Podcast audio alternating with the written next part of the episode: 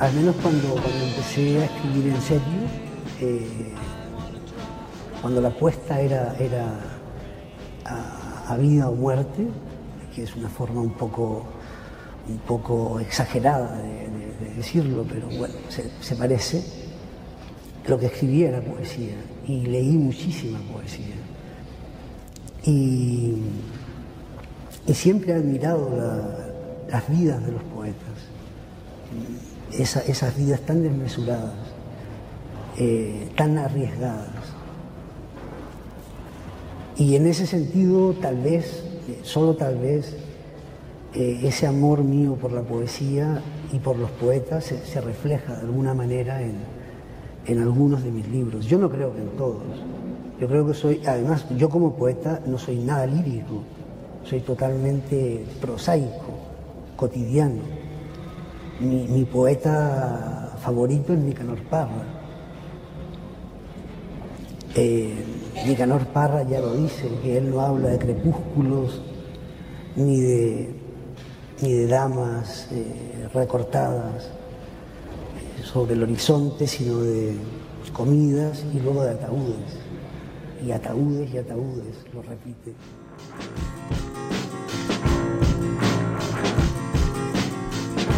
Escuchamos a Roberto Bolaño en un fragmento de entrevista para la televisión chilena hablando sobre una de sus más grandes pasiones, que fue la poesía.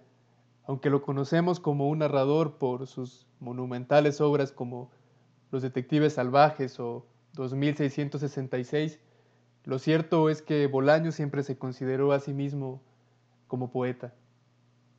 Y para quienes eh, escuchan este podcast y se han acercado poco hacia la poesía, o desde donde todo mundo empezamos.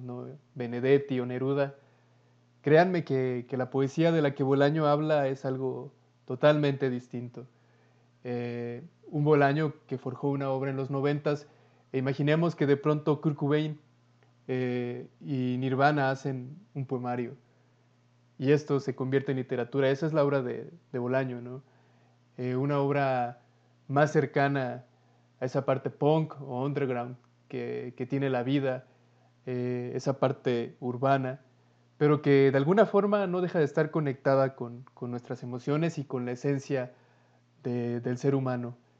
Eh, Roberto Bolaño es sin duda un autor que marcó una época no solamente para la literatura latinoamericana, sino también a nivel mundial. Eh, en esto creo que es el principal sucesor de Jorge Luis Borges y, eso radica en, esa capacidad que tuvo Bolaño, al igual que Borges, para convertirse en un autor que puede ser leído en un montón de, lenguas y cuyas temáticas pues pueden llegar a ser eh, bien aceptadas por diferentes culturas. Pero también hay otro factor eh, que une a Bolaño con Borges, que es ese, esa conciencia sobre la fugacidad de la vida, el escribir siendo conscientes de que, de que se trata de un episodio que puede acabar en cualquier momento y de que esa idea romántica de un escritor que forja su obra para ser reconocido finalmente es una especie de idea basura, ¿no? Eh, todos terminamos muriendo y con ello también muere esa etapa de nuestra existencia que fue nuestra obra y la posteridad es ese lugar en donde existe la obra, pero nosotros ya no. Y entonces, ¿qué sentido tiene esa posteridad? En una realidad donde ya no estaremos nosotros.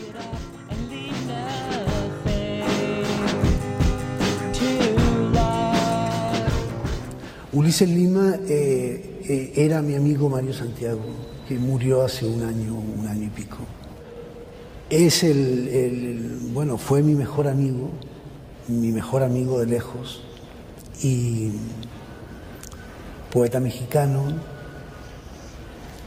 un ser extrañísimo. En realidad, Mario Santiago parecía haber bajado de un ovni hace un par de días, ¿no? Y tenía cosas tan extrañas, era un lector empedernido, tan, cosas tan extrañas como meterse en la ducha y seguir leyendo. Entonces se metía en la ducha y con la mano mantenía el libro así. Y lo peor es que eran mis libros. y yo no, siempre veía mis libros mojados y no sabía qué, había ocurrido. Y, yo decía, es que ha llovido en México, porque claro, México es muy grande y puede llover en una zona de la ciudad y en otra no. es raro, pero se puede dar ese caso eh, realmente un fenómeno curioso en la, naturaleza, ¿no? pero se puede dar. Hasta que, hasta que una vez lo sorprendí leyendo en la ducha. Y yo lo que tenía que haber hecho era ponerme de rodillas a rezar porque era un a rezar ante el milagro que había, había presenciado. no lo hice, más bien lo reté. Y, tenía cosas así, Mario. Mario era, era un, personaje fantástico. Eh, no tenía ninguna disciplina Recuerdo que para ganar dinero trabajábamos en diversas revistas mexicanas y era yo el que escribía sus, crónicas, sus artículos. Él hacía un borrador y yo cogía el borrador y escribía la crónica. Y luego tenía que escribir la mía también. Eh, él era, él era, él era, era un poeta, poeta, pero un poeta, era, era un personaje fantástico, muy valiente.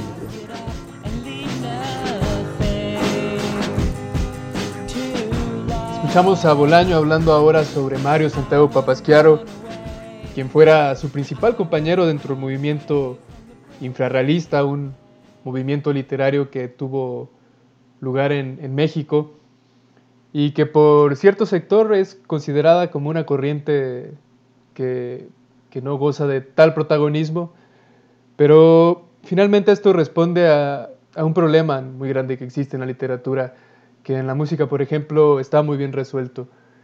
Eh, podemos encontrar una pieza musical clásica y también una pieza musical de rock y ambas son aceptadas como música. Pero en el caso de la literatura existe la literatura muy clásica o cursi, si pensamos en algún poema de Neruda o de Mario Benedetti, y también existen eh, autores más, más rock, más punk, como en este caso fueron los infrarrealistas como han sido los poetas beat en Estados Unidos, que nos ofrecen otra visión de la vida, otro ritmo, otro tipo de, lenguaje, y que no por ello dejan de ser eh, literatura. Sin embargo, es cuestión de, cada, cada, arte se clasifica de, forma distinta. Eh, en este tenor, el manifiesto infrarrealista tiene fragmentos muy interesantes, como por ejemplo, nuestra ética es la revolución. Esta este ánimo infrarrealista también eh, que podemos comprender por la época en que, en que se llevó a cabo este movimiento, de tener cierta, cierta simpatía con, con, las filosofías y con los movimientos que resultaban revolucionarios o con la contracultura. Eh, otro fragmento muy erótico, el tipo hermoso que no sabía que el orgasmo de las chavas es clitoral, eh, haciendo énfasis ¿no? en esta parte un poco sensual y erótica que, también tiene la vida y que, no tiene por qué eh, ser evadida por el arte, ¿no? sino que al contrario nos, nos ayuda a comprender mejor esta esfera humana que es el erotismo. Y finalmente, eh, el último punto del manifiesto infrarrealista me parece súper interesante y es esta última frase, déjenlo todo nuevamente, láncense a los caminos. Aquí está presente la valentía, la valentía tanto de los infrarrealistas como de Roberto Bolaño. Esa valentía que es admirada en las más grandes obras que se han hecho durante la historia de la humanidad. Te visitan en la hora más oscuras todos tus amores perdidos. El camino de tierra que conducía al manicomio se despliega otra vez como los ojos de Edna Lieberman como solo podían sus ojos, elevarse por encima de las ciudades y brillar. Y brillan nuevamente para ti los ojos de Etna, detrás del aro de fuego que antes era el camino de tierra, la senda que recorriste de noche, ida y vuelta, una y otra vez, buscándola o acaso buscando tu sombra. Y despiertas silenciosamente y los ojos de Edna están allí, entre la luna y el aro de fuego, leyendo a sus poetas mexicanos favoritos. ¿Y a Gilberto Owen lo has leído? Dicen tus labios sin sonido, dice tu respiración y tu sangre, que circula como la luz de un faro. Pero son sus ojos el faro que atraviesa tu silencio. Sus ojos que son como el libro de geografía ideal, los mapas de la pesadilla pura. Y tu sangre ilumina los estantes con libros, las sillas con libros, el suelo lleno de libros apilados. Pero los ojos de Edna solo te buscan a ti. Sus ojos son el libro más buscado. Demasiado tarde lo has entendido, pero no importa. En el sueño vuelves a estrechar sus manos y ya no pides nada.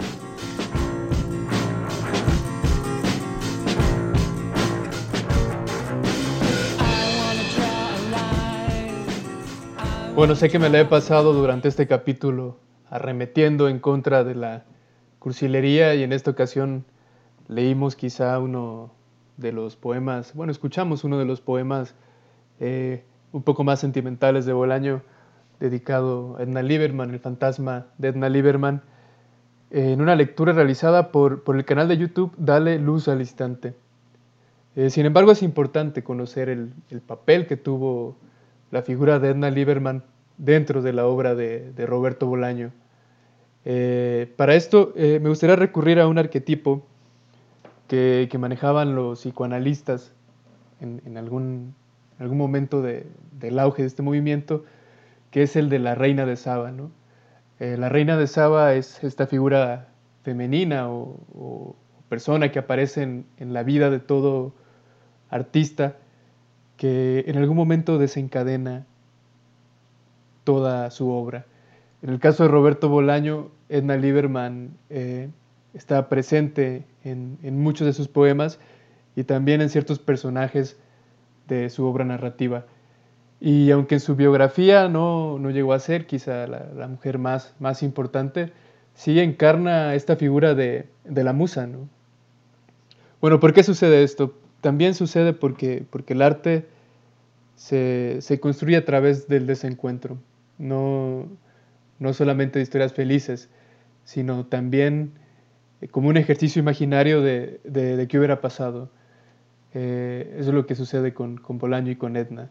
Este ejercicio de escribir historias en, las que eh, el personaje principal lleva una vida paralela con Edna, en el que Edna es asesinada, en este caso siendo el objeto de, un poema y, que está constantemente presente, como, como, ese cabo que nunca logró cerrarse, pero que sí desencadenó una obra muy importante como fue la obra de, Roberto Bolaño.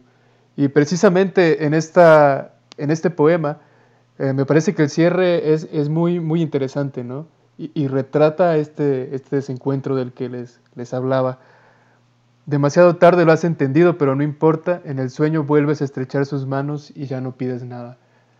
Eh, en esto el arte tiene, tiene un efecto totalmente conciliador ante este tipo de situaciones que todos estamos expuestos a vivir. Y, más que manejarlo como algo terapéutico, ¿no? como mucha gente suele decirlo, yo creo que es una forma de, afrontar la vida, no solamente ante las relaciones, sino también ante todo tipo de, adversidad. Pienso que, que, el arte más puro, las filosofías más puras, al final nos dejan esa lección de, fortaleza.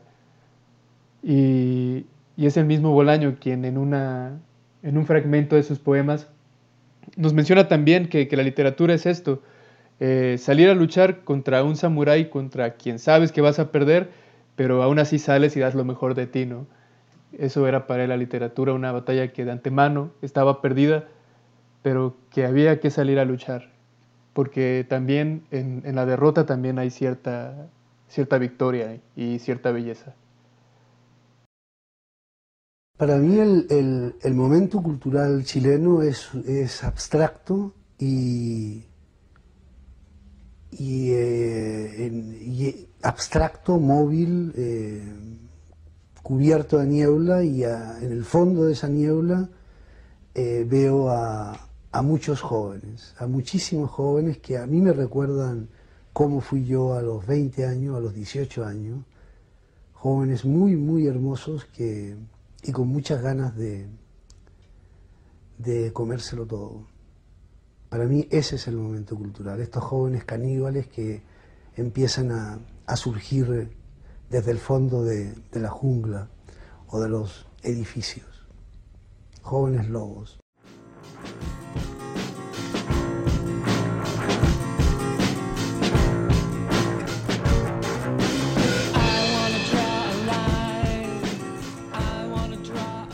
Vivimos una época muy extraña hoy día por toda la situación que, nos envuelve y seguramente seguirán ocurriendo ¿no? más sucesos difíciles.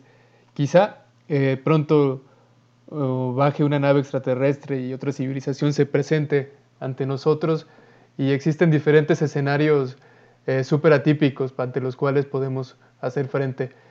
Eh, por ese motivo, pienso que es súper importante la lectura de, Roberto Bolaño una lectura que además hay que, recomendar a los jóvenes, porque Bolaño es una puerta súper atractiva para entrar a, ese edificio aún más atractivo que es la literatura. Eh, e, esa literatura a la que personalmente pienso que todos podemos entrar. El problema es que siempre se presenten las mismas puertas, las mismas estéticas. En este caso, eh, la valentía también de hacer este podcast surge también de eso, que, los lectores se acerquen a otro tipo de literatura, como, como es el caso de la literatura que hace Roberto Bolaño y que también hacen otros autores hoy día alrededor del mundo y, que resulta altamente recomendable. Creo que, la literatura es también uno de esos eh, grandes motivadores que, nos harán convertirnos en, en personas, en jóvenes lobos, listos para, para comernos ese mundo tan extraño que, hoy día vivimos. Muchas gracias por acompañarnos en este primer episodio de Lofa y Literatura. Eh, fue Bolaño, la valentía, y ojalá nos acompañen en la próxima.